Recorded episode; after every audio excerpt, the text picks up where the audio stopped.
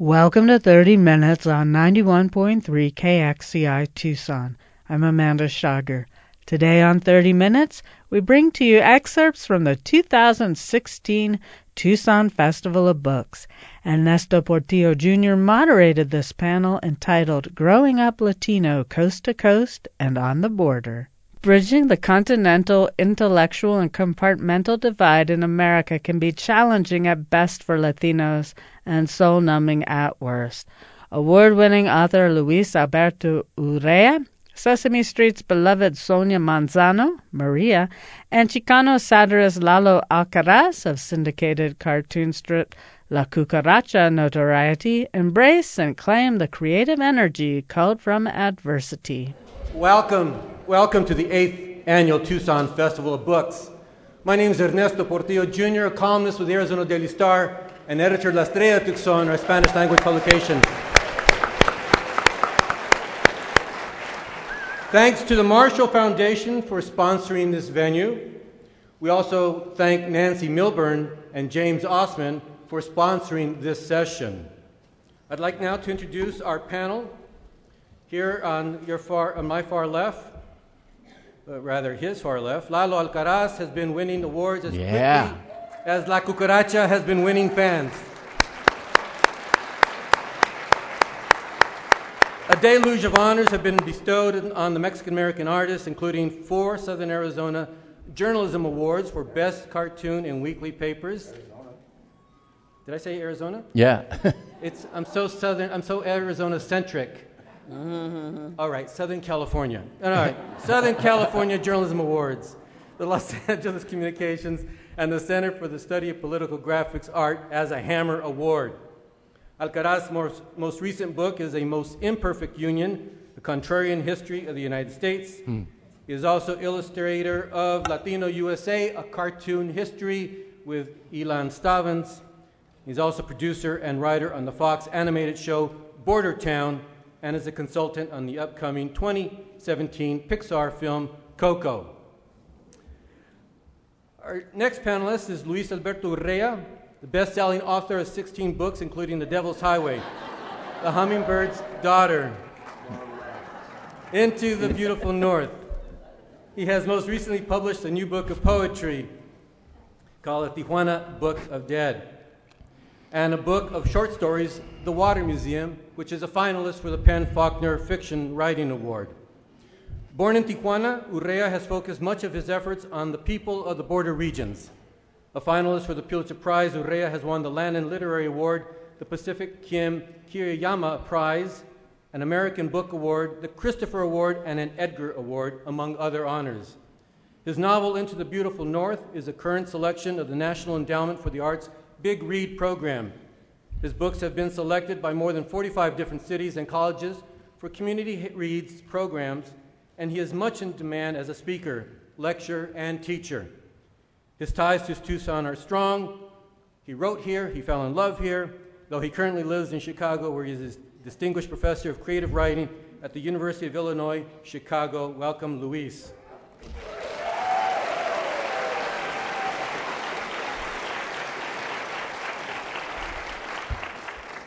Now, our rock star. yeah. Sonia Manzano has affected the lives of millions since the early 1970s as the actress who defined the role of Maria on the acclaimed television series Sesame Street. Sonia has won 15 Emmy Awards for her television writing and is a recipient of a Lifetime Achievement Award from the Academy of Arts and Sciences. Sonia's new book is a memoir, Becoming Maria Love and Chaos in the South Bronx. Manzano is also the author of several picture books and her first novel, The Revolution of Evelyn Serrano. It was a 2012 Purpa, rather Pura Belpre honor book and a Kirkus Reviews Best Books of 2012. People magazine has named Sonia one of the most influential Hispanics in the country, and she lives in New York City with her husband. Welcome to you three.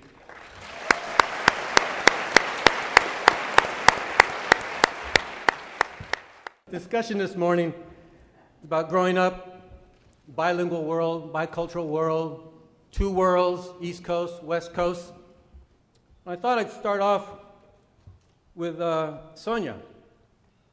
In her book, The Revolution of Evelyn Serrano, I think she puts it very succinctly and nails it in discussion about a name, her name. Her mother says, Rosa, do you? Evelyn, mommy. Remember? I yelled, correcting her.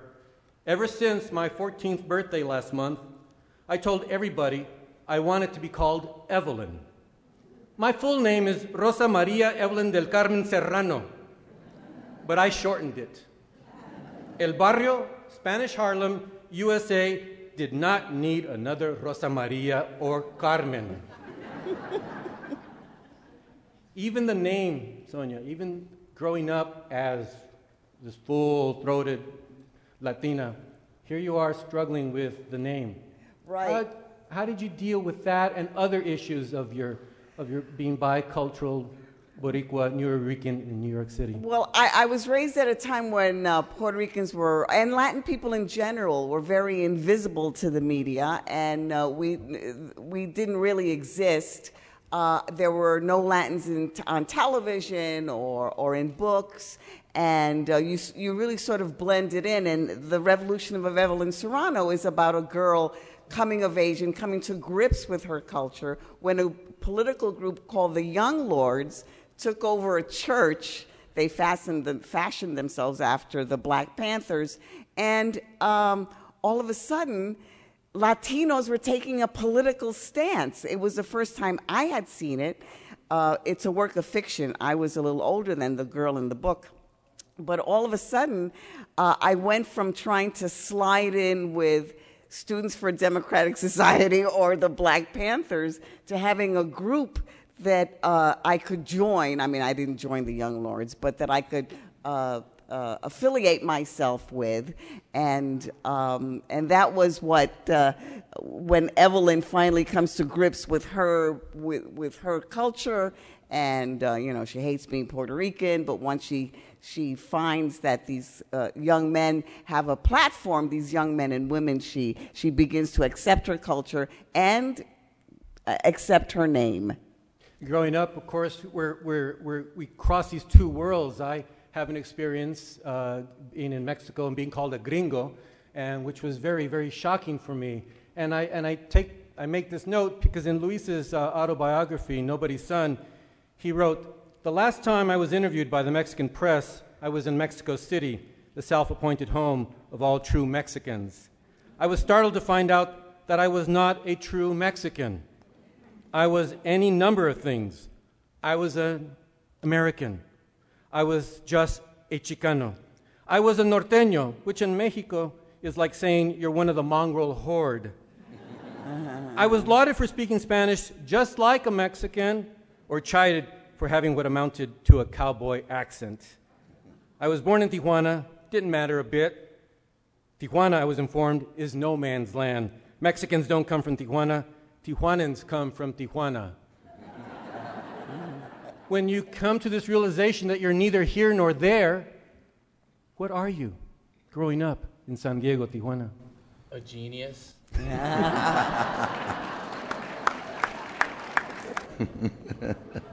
you know, I, I, I just felt that I ended up belonging to the to the nation of story. I didn't know where to stand or to belong um, you know, we're all Bubba looking to top it all off, you know, Irish looking Mexicanos. And so everywhere I went, it was really confusing to me. And I came out of Tijuana, uh, was settled in, in Logan Heights uh, in San Diego, was sort of, in those days, was a little bit like maybe South Tucson. Um, and I had a really strong Tijuana accent. Uh, Spanish was my first language, you know, and my brother still talk like this, okay? Ondale. And we, we took Spanglish también, you know.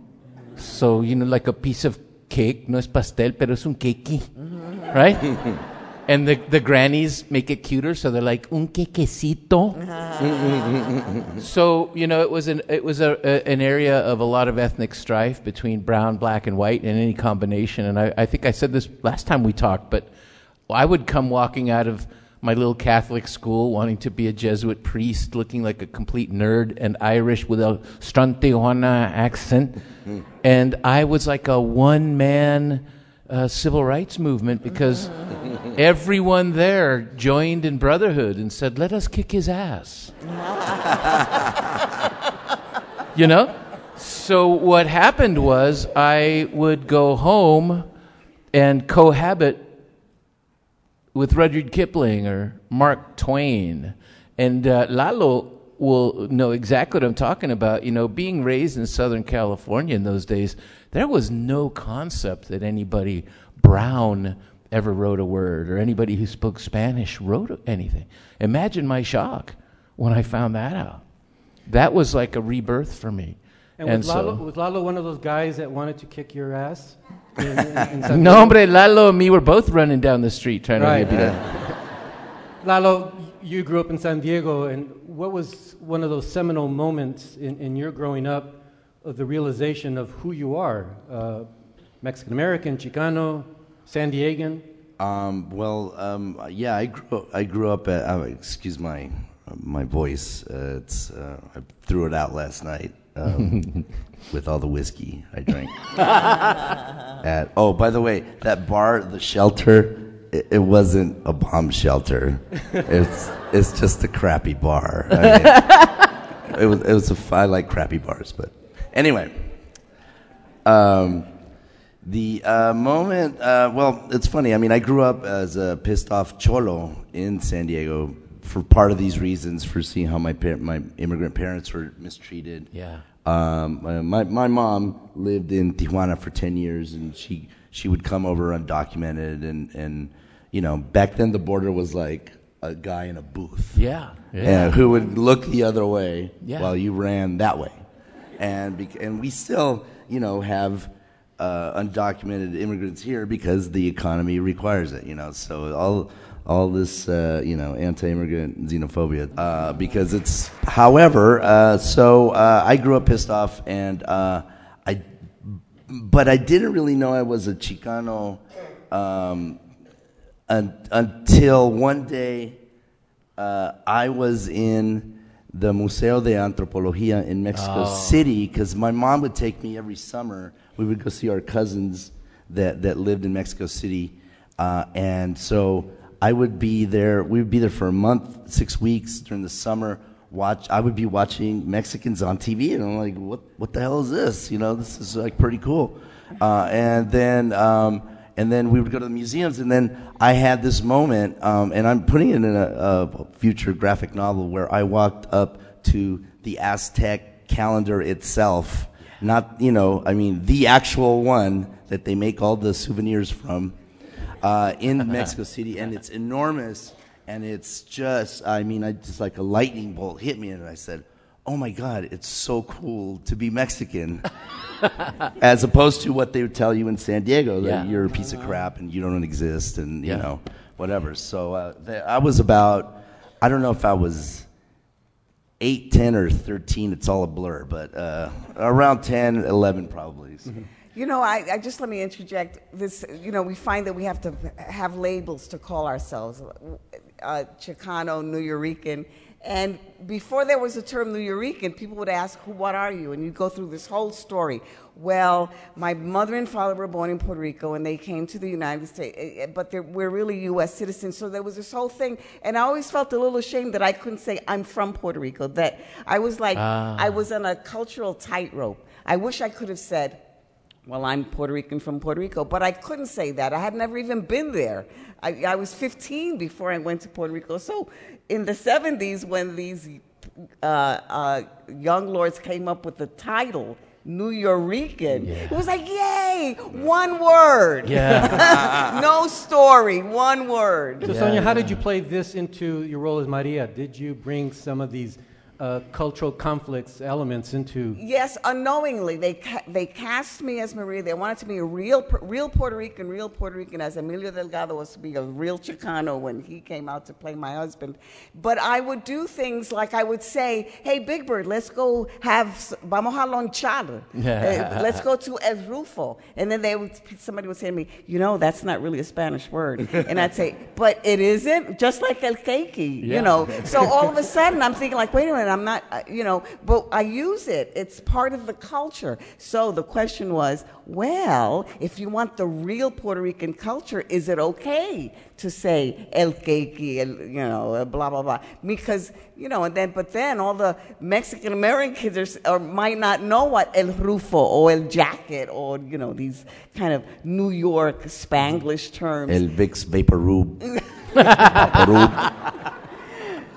So, so there's this, this, this balance that you have to sort of uh, maintain. You are listening to a panel entitled Growing Up Latino Coast to Coast and on the Border from the 2016 Festival of Books on 30 Minutes, 91.3 KXCI Tucson. Lalo, in your show Border Town, uh, you're dealing with uh, caricatures. You're dealing with uh, people that you identify with or, or you knew. And some, and some people uh, say you're dealing with, with stereotypes. And I read or saw something the other day where you refuted that and said, I'm not dealing with stereotypes, I'm dealing with real, real people that you knew, that you grew up with.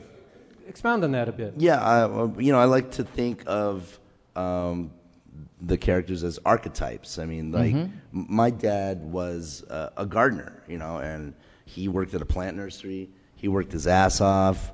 Uh, he died when I was 13, but he, uh, you know, he and he would he would come home and drink uh, a six to 12 pack of Coors beer every night. He had a, he had a problem, uh, but um, he would get up and go to work the next morning, you know, without menudo, you know.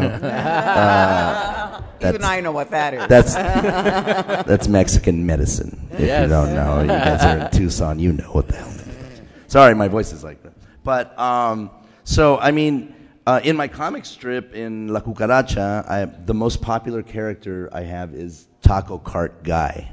You know, because who a who doesn't love tacos, and and b you know uh, who who can uh, appreciate a hardworking person you know that's there day after day and you know uh, whether you you know if you own a restaurant and he's parked in front of your restaurant well that's another uh, topic but you know uh, uh, immigrants are here to do work and uh, I've never viewed immigrants uh, you know through the negative lens that many Americans uh, have or are currently running for president on and uh, so I, I, when I see, when I draw uh, a guy selling tacos, you know, I'm not putting him down. I, or um, I, we, um, I, am not the show creator for Border Town, but um, believe me, you know, the the creator asked us. The we, you know, we have five Latino writers on the show for for Mexican American, um, and and you know, we would go back and forth, but like you know, Ernesto, the main character, is a gardener, but he has a landscaping company. He's been in the U.S. 20 something years. He's doing better than the idiot border patrolman neighbor, Bud. Uh, and Bud can't figure out why this guy is doing better than he is. You know, his like Trump USA world is slipping away from him. Uh, and that's the whole point of the show, you know. But you know, we have we have the we we we we, um, traffic in stereotypes of everything because it is comedy and you have and it is carica- car- cartooning, it is caricature. You need a shorthand, you know. Uh, and also, I don't know if you remember in, in the, uh, and I'll end after this. The um, back in the '80s, like when people would try to put Latinos on TV, they were always like they had to be a lawyer, you know, and they always had to be a doctor. And I was like, oh, this is so boring, you know. This is not, you know, that's not what my family looks like, you know. And I, you know, I was living, you know, my dad was a gardener, my mom cleaned houses, and there's nothing wrong with it. You know, Luis, e- this duality that, that, that you live in, that many of us live in, uh, now that you, tr- you, you travel across the country, you travel to other countries, how is this playing into your, not only your work, but the reception that you're receiving from people? Do they see you as a Chicano, Mexican American, or some Irish kid? I start every talk in every country with Buenas tardes, Tijuana in the house. and, And you usually do so because you're reaffirming Oh yeah, absolutely. But I, I yeah, reaffirming where I come from, what I, I represent in a lot of ways, but also, um, I wrote a piece about this in in in a in Guernica magazine one time. But I said, you know, what's interesting is.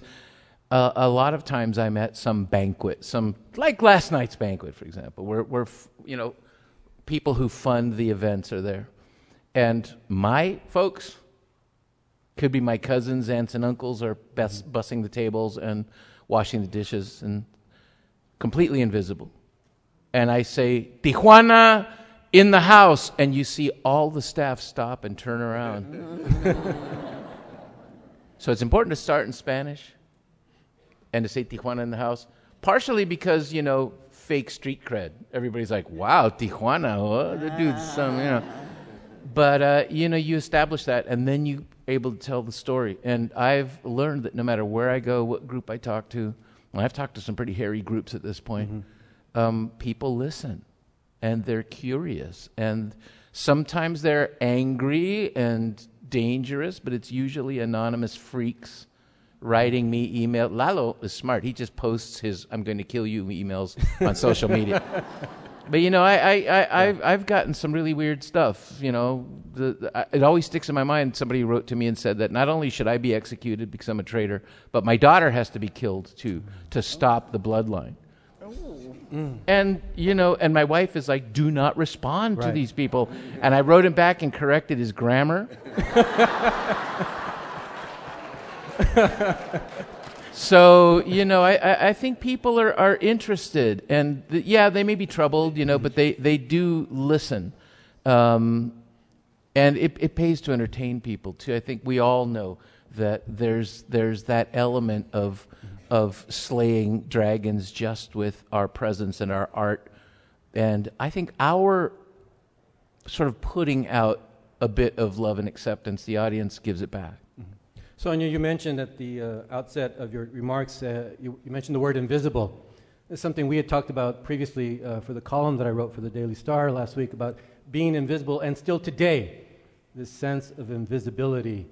Uh, and how, does, how are you dealing with that yourself as an artist, as a writer, as, as a lecturer? Well, things have certainly improved. I, I think we're much more visible than uh, uh, than we were when I was when I when I was coming up. But obviously, uh, like all this stuff about um, you know the Oscars, that there were no uh, nobody of color uh, uh, was nominated for an award. Blah blah blah blah blah. And and you know Spike Lee says it, and he's absolutely right. You have to get people behind the scenes that make the decisions that greenlight artistic projects who are people of color because they will make the uh, the uh, pro- the proper decisions. So I think that that's uh, it's and it's not just in show business. I was watching a PBS special on astronauts, and I looked at all the people in the back room, uh, in the background of the at NASA, and they were all men, or they were all white men. I mean, they were they weren't. So it's not just in show business. It's it's also why aren't there any people of color or even women at NASA? You know, working the tables, whatever they're doing there. And, and you're right in that yourself right now. right? I, I was I was tweeting like mad during the Oscar so white, the hashtag Oscar so white, uh, and um, the White People Movie Awards I call them, and, uh, period. And uh, and then I tweeted um, for those of you sick of hearing about how the Academy is not diverse and Hollywood's not diverse. Here's some facts about publishing, and it's almost as bad. I mean. Oh yeah. But yeah, I getting- mean, it's everywhere. But being inside, Lalo, uh, talk about that for a moment. Being inside uh, Fox, doing Border Town, and uh, you're working with uh, Pixar to, to do uh, Coco. How important is that uh, for you? And do you see yourself as carrying raza along the way? You're doing it for Um, us. I mean, I've, I've, uh, I, I'm an overnight, you know, success after 20 years of trying to get into Hollywood. And my, my first uh, TV job, uh, my first Hollywood job was writing on the Culture Clash show uh, um, and I mean, I was like, uh, I was a zygote. Um, it was in the in the early '90s. It was the first Latino sketch comedy show on, on, on TV, as far as I could tell. It was on Fox owned and operated stations. After that, I started writing movies, and uh, that never got made, but uh, we did get paid. Uh, and then I was just trying to get my comic strip as a show, and so I've been trying to do this for for 20 years and it finally, finally, finally, the stars aligned, and it happened. So, um, you know, being inside, I mean, there, there, there are Latinos inside, but there's so very few that, you know, I go on the Fox lot and I go find, you know, the, the young lady that processes my paycheck. Man, she's Chicana. I'm like, you're my new best friend. uh, but, but then I tell her, I go, do you know my friend Darlene that works at animation? You guys should have lunch. They don't know each other. And I said, you know, we have to build bridges through, yeah. you know, back and forth, and we have to support uh, each other, you know. And, um, and yeah, I got, I got a bunch of hate uh, uh, uh for even taking the jobs, you know. Yeah. And uh, Ernesto witnessed. at Uh, your uh, engagement my- last year. I had my own personal uh, uh, stalker slash, uh, you know, uh, protester uh, who hit me up uh, the last time I was in Tucson, uh, one of my events, and uh, you know, I, I mean, I, I, I don't know what these people think. Uh, they're gonna do because obviously I don't listen to people. You know, I do what I'm gonna do, and it's worked out for me so far. You know, and I and I am and I'm sincere. You know, I am there trying to get more Latinos in in. Uh, I we actually got a writer hired, uh, a, a Latino writer hired on the Cristela show uh, because Fox came to us and said. We need to get some diverse writers on the Cristela show, but we don't know any Latino writers. Do There's you? one over there in your far right. Yeah. With, with, within one hour, we had 25 names, and we emailed it to Fox, and they actually hired somebody. You know, and it's like takes it takes that, um, you know, uh, because you know we can be a little nepotistic too, but we just got to get in there. We'll have to leave it there. You've been listening to excerpts from the 2016 Tucson Festival of Books. The Arizona Daily Star's Ernesto Portillo Jr. moderated this panel entitled Growing Up Latino Coast to Coast and on the Border. Guests included award winning author Luis Alberto Urrea, Sesame Street's beloved Sonia Manzano, Maria, and Chicano satirist Lalo Alcaraz. This has been part one of a two part series. Thank you for listening to 30 Minutes on 91.3 KXCI Tucson.